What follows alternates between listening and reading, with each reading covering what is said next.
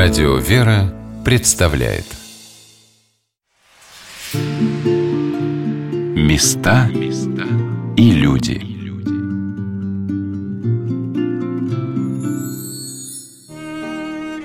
Каким неизмеримым богатством наполнилась русская культура после Отечественной войны 1812 года.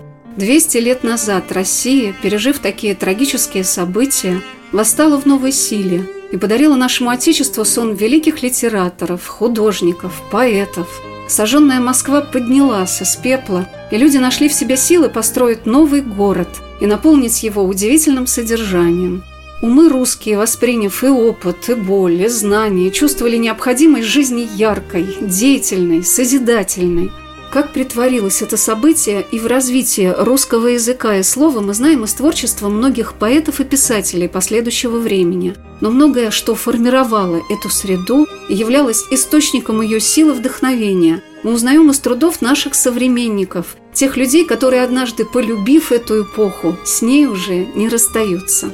Одним из таких примеров является Государственный музей Александра Сергеевича Пушкина в Москве, расположенный на Причистенке, и те филиалы, которые раскрывают для нас историю жизни замечательных сынов Отечества. Это и мемориальная квартира Александра Сергеевича Пушкина на Арбате, и дом-музей его дяди Василия Львовича Пушкина на Старой Басманной, который во всей полноте отражает жизнь целого поколения людей, увлеченных поэтическим словом, служителей российской словесности. Целая плеяда литераторов бывала в этом доме. Мне запомнили слова хранителя его экспозиции Юлии Матвеевой о том, что эти прекрасные люди чувствовали ответственность за то, в какую сторону будет развиваться русская культура. Для них это было очень важно. Конечно, они прекрасно знали французский язык. Василий Львович Пушкин знал еще и итальянский. По-видимому, знал немецкий, хотя считал, что знает его плохо, но он ходил в театр в Берлине и все понимал, как он пишет. Просто, наверное, стихов на нем не писал. На французском он владел великолепно, как своим родным языком русским. Он писал так. «Отечество люблю, язык я русский знаю, но Тредяковского с Росином не равняю». То есть он очень хорошо понимал значение русской культуры и европейской культуры. И, конечно, стремился к тому, чтобы и русская литература росла и развивалась. Он понимал, сколь неоднозначны эти сравнения на момент конца 18-го, начала 19 века. И действительно, ведь европейская культура насчитывала многие века, и литература в том числе. А русская литература только-только зарождалась и начиналась, и русское дворянство, видимо, считало себя в каком-то смысле ответственным за то, каким станет русское общество и что оставит после себя русское дворянство и русская культура. Наталья Ивановна Михайлова, главный научный сотрудник Государственного музея Пушкина, сказала, что это желание развивать русскую культуру было не показным, специальным, а потребностью этих людей, образом их жизни.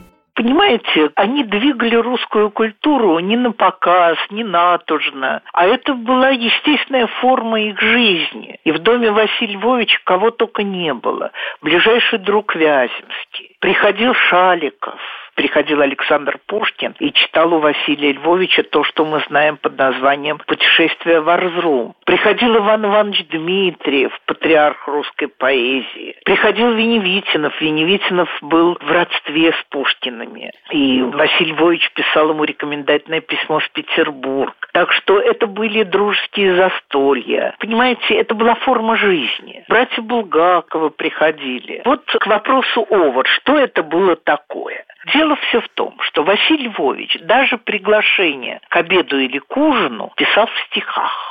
Князь Шаликов очень трогательно сохранил эти записочки в стихах, и после кончины Василия Львовича в 30 году ему удалось, если мне не изменяет память, издать записки в стихах Василия Пушкина в 1834 году, где он, конечно, поместил свои ответы, но поместил стихи Василия Львовича. Для нас это ценнейший памятник культуры, и это отражение того литературного быта, который тогда существовал. Причем это же и свидетельство взаимоотношений литераторов. Вот я, например, очень люблю такую записочку. «Сегодня у меня литературный ужин». Это он пишет Шаликову. Я, наверное, должна была сказать, что князь Шаликов, подражатель Карамзина, издатель дамского журнала, издатель московских ведомостей. Нет ничего интереснее, как читать московские ведомости. Сочинитель, трогательно преданный поэзии. Вот он был другом Василия Львовича, И вот он издает эти записочки. Вот что пишет Василий Львович. «Сегодня у меня литературный ужин. К обеду не зову, а вечером ты нужен. С тобой знакомым быть желает наш барон. Барон – это Дельвик. Дельвик тоже бывал у Василия Львовича. Не забудем, что и Пущин, когда поехал к Пушкину в Михайловск, он тоже заходил к дяде. Тоже это было. С тобой знакомым быть желает наш барон, барон Дельвик. И Вяземский готов всем сердцем примириться. Не знает злобы он. А почему Вяземский готов всем сердцем примириться?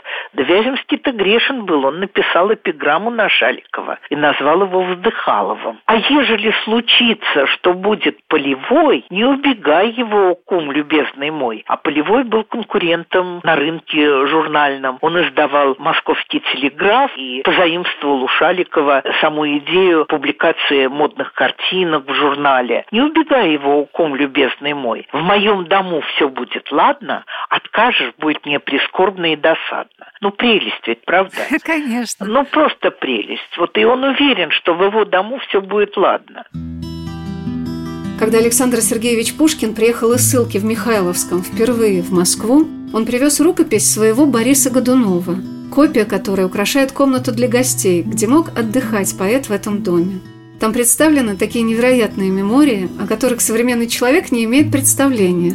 Это, например, особая каретная свеча или дорожные шкатулки для чая, дорожное бюро для письменных принадлежностей – и, конечно, главной темой нашего разговора со служителями Дома-музея Василия Львовича Пушкина стало то, как повлиял поэт Василий Львович на своего племянника Александра. Начнем с того, что Василий Львович был первый поэт, с которым познакомился Пушкин ребенок потому как Василий Львович бывал в доме и приводил туда литераторов, и в доме Пушкиных бывал и Крамзин, и маленький Пушкин уже понимал, что Крамзин не то, что другие. Если пунктирно обозначить взаимоотношения дяди и племянника, то для нас очень важно детство Пушкина, которое, конечно же, связано с Василием Львовичем. Для нас очень важно то, что именно Василию Львовичу было поручено отвести Александра Пушкина в лицей, и он возил Пушкина в лицей на экзамены. Он радовался за своего племянника, и он позаботился о том, чтобы познакомить Пушкина с Вяземским, с Карамзиным. И причем он наставлял своего племянника, говорил о том, что общение Пушкина с Николаем Михайловичем, оно много даст для него и для всей словесности. Это тоже очень важно. Далее я не могу не сказать о том, что Василий Львович всегда следил за литературными успехами племянника и гордился его славой, безусловно. Ну и давайте вспомним о том, что в 1826 году, когда Пушкина новый царь, император Николай I, вернул из Михайловской ссылки в Москву, то после встречи с Николаем I в чудовом дворце Московского Кремля, куда поспешил Александр Пушкин, конечно же, к любимому дяде на Старую Басманную. Вот тогда он впервые увидел этот дом. А потом он навещал его, и в одном из писем Василий Львович пишет, что вот Александр у меня был, я его ласкую доволен. Мне запомнилось, как Юлия Матвеева рассказывала, что Василий Львович очень ценил общение с молодыми людьми, любителями словесности. И, привезя юного Пушкина в Царскосельский лицей, сразу познакомил Александра с Иваном Пущиным. Ходил с ними в летний сад, развлекал их, просвещал. И как важно было для ребенка Александра Пушкина, что он воспитывался в доме, где любили поэзию и читали стихи. Его отец Сергей Львович был очень дружен со своим братом-поэтом. То, что братья Сергей Львович и Василий Львович были очень дружны, мы знаем об этом и из писем, и из воспоминаний, и из стихов Василия Львовича Пушкина, который писал «Мой друг и брат с тобою», вот он так к нему обращался, «друг и брат». И они часто бывали друг у друга в гостях. И, конечно, дядюшка часто приходил в гости к своему брату, и потом лицейские друзья Пушкина, те, кто знали его и видели первые его стихотворные опыты, они говорили о том, что Пушкину очень повезло, что он был окружен поэтами, писателями, и мог мог слушать и с голоса запоминал стихи своего дяди в первую очередь. А он действительно знал все его стихи. И это очень хорошо видно на его лицейском творчестве, потому что то тут, то там звучат мотивы стихов его дяди Василия Львовича Пушкина. Конечно, когда потом уже он стал взрослым и мог иронизировать над творчеством своего дяди, но делал это очень осторожно и очень деликатно. Он все равно для него оставался его первым литературным наставником, его учителем, его парнасским отцом, дядей на Парнасе, как он его называл. Несмотря и на некоторую иронию, с которой мог относиться к своему дядюшке Александр Сергеевич, то, что он ввел его в этот мир большой литературы и известных литераторов, было для него очень значимо.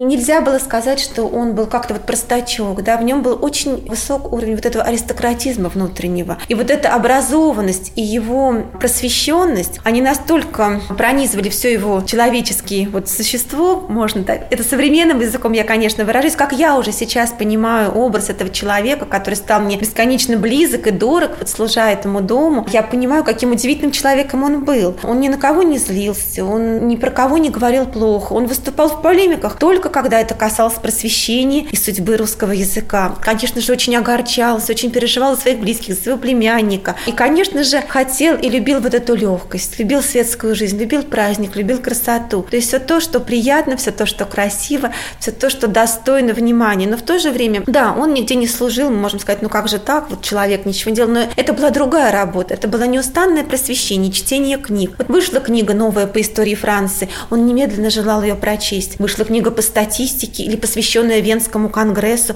Он немедленно хочет прочитать эту книгу и пишет Вяземскому в Варшаву, что пришли мне эту книгу, я с ней не знаком, как же так? То есть вот эта жажда просвещенности, жажда знаний и желание все время чему-то учиться, читать.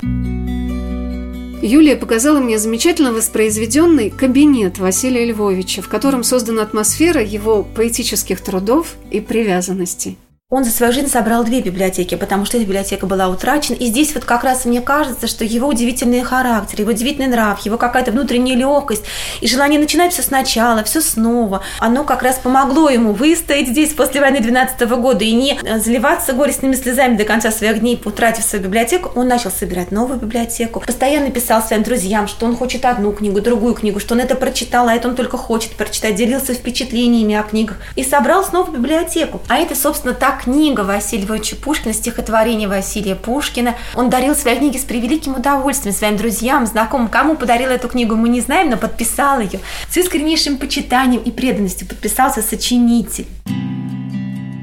Красивый камин с часами и кенкетная лампа, бюсты Вергилия и Мольера – портреты любимых друзей и сочинения любимого племянника, многие мемории, которые являются дарами дома-музея Василия Львовича. Все это создает прекрасную атмосферу пушкинского кабинета. Над бюро Василия Львовича Пушкина, конечно, портреты его ближайших друзей. И портрет Карамзина, и портрет Дмитрия, вот, и портрет Вяземского, и Державин, люблю Державина творение, но и портрет его племянника. Ведь я говорила, что он восхищался его талантом, и он писал ему в 30 году уже, поддерживая племянника своего, и в его решении жениться, и в его направлении его поэзии. Писал так. «Руслан, кавказский пленник твой, фонтан, цыганы и Евгений прекрасных, полных вдохновений. Они всегда перед передо мной. Я их твержу для наслаждений, а не для критики пустой. В одном из последних посланий князю Вяземскому Василий Львович писал, что очень рад тому, что его племянник Александр женится, и что он околдован, очарован и огончарован. Из-за кончины дяди свадьба была отложена, и то, что Александр Сергеевич поехал в Болдино для оформления наследства Кистеневки именно в это время, когда его застал там карантин – который не позволил ему вовремя уехать в Москву, подарила миру столько прекрасных сочинений великого поэта. И это было последним благословением его любимого дядюшки. Мы не любим в этом доме вспоминать о кончине Василия Львовича Пушкина, но Александр Пушкин писал так, что дядя умер на щите с боевым кличем на устах. То есть как его последние слова, он читал литературную газету и сказал, как скучны статьи Катенина. То есть вот здесь тоже он имел на все свое суждение, был достаточно образован, чтобы оценить и литературу, и прозу, и поэзию, и европейские события, и исторические события. Он имел на это свой отклик, он имел на это свое мнение. Конечно же, мог писать в одном письме письме и о московских красавицах, которые впервые появились в театре, и о событиях во Франции. Он был компетентен в разных-разных вопросах жизни и творчества.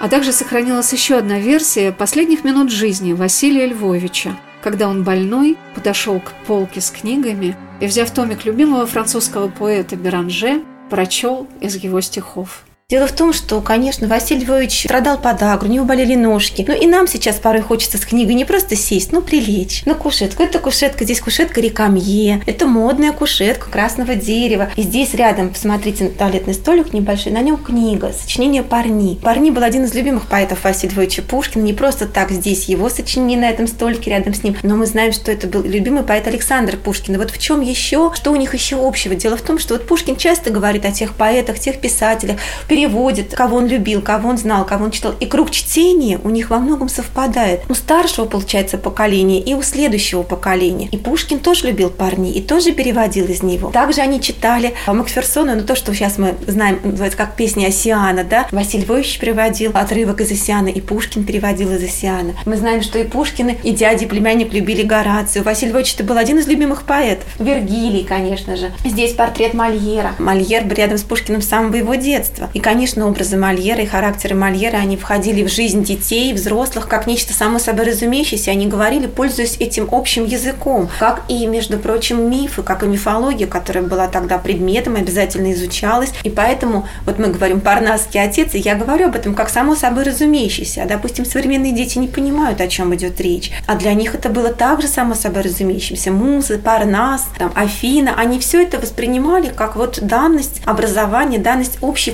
культурный фон, общий культурный уровень дворян конца 18-го, начала 19 века. Места и люди.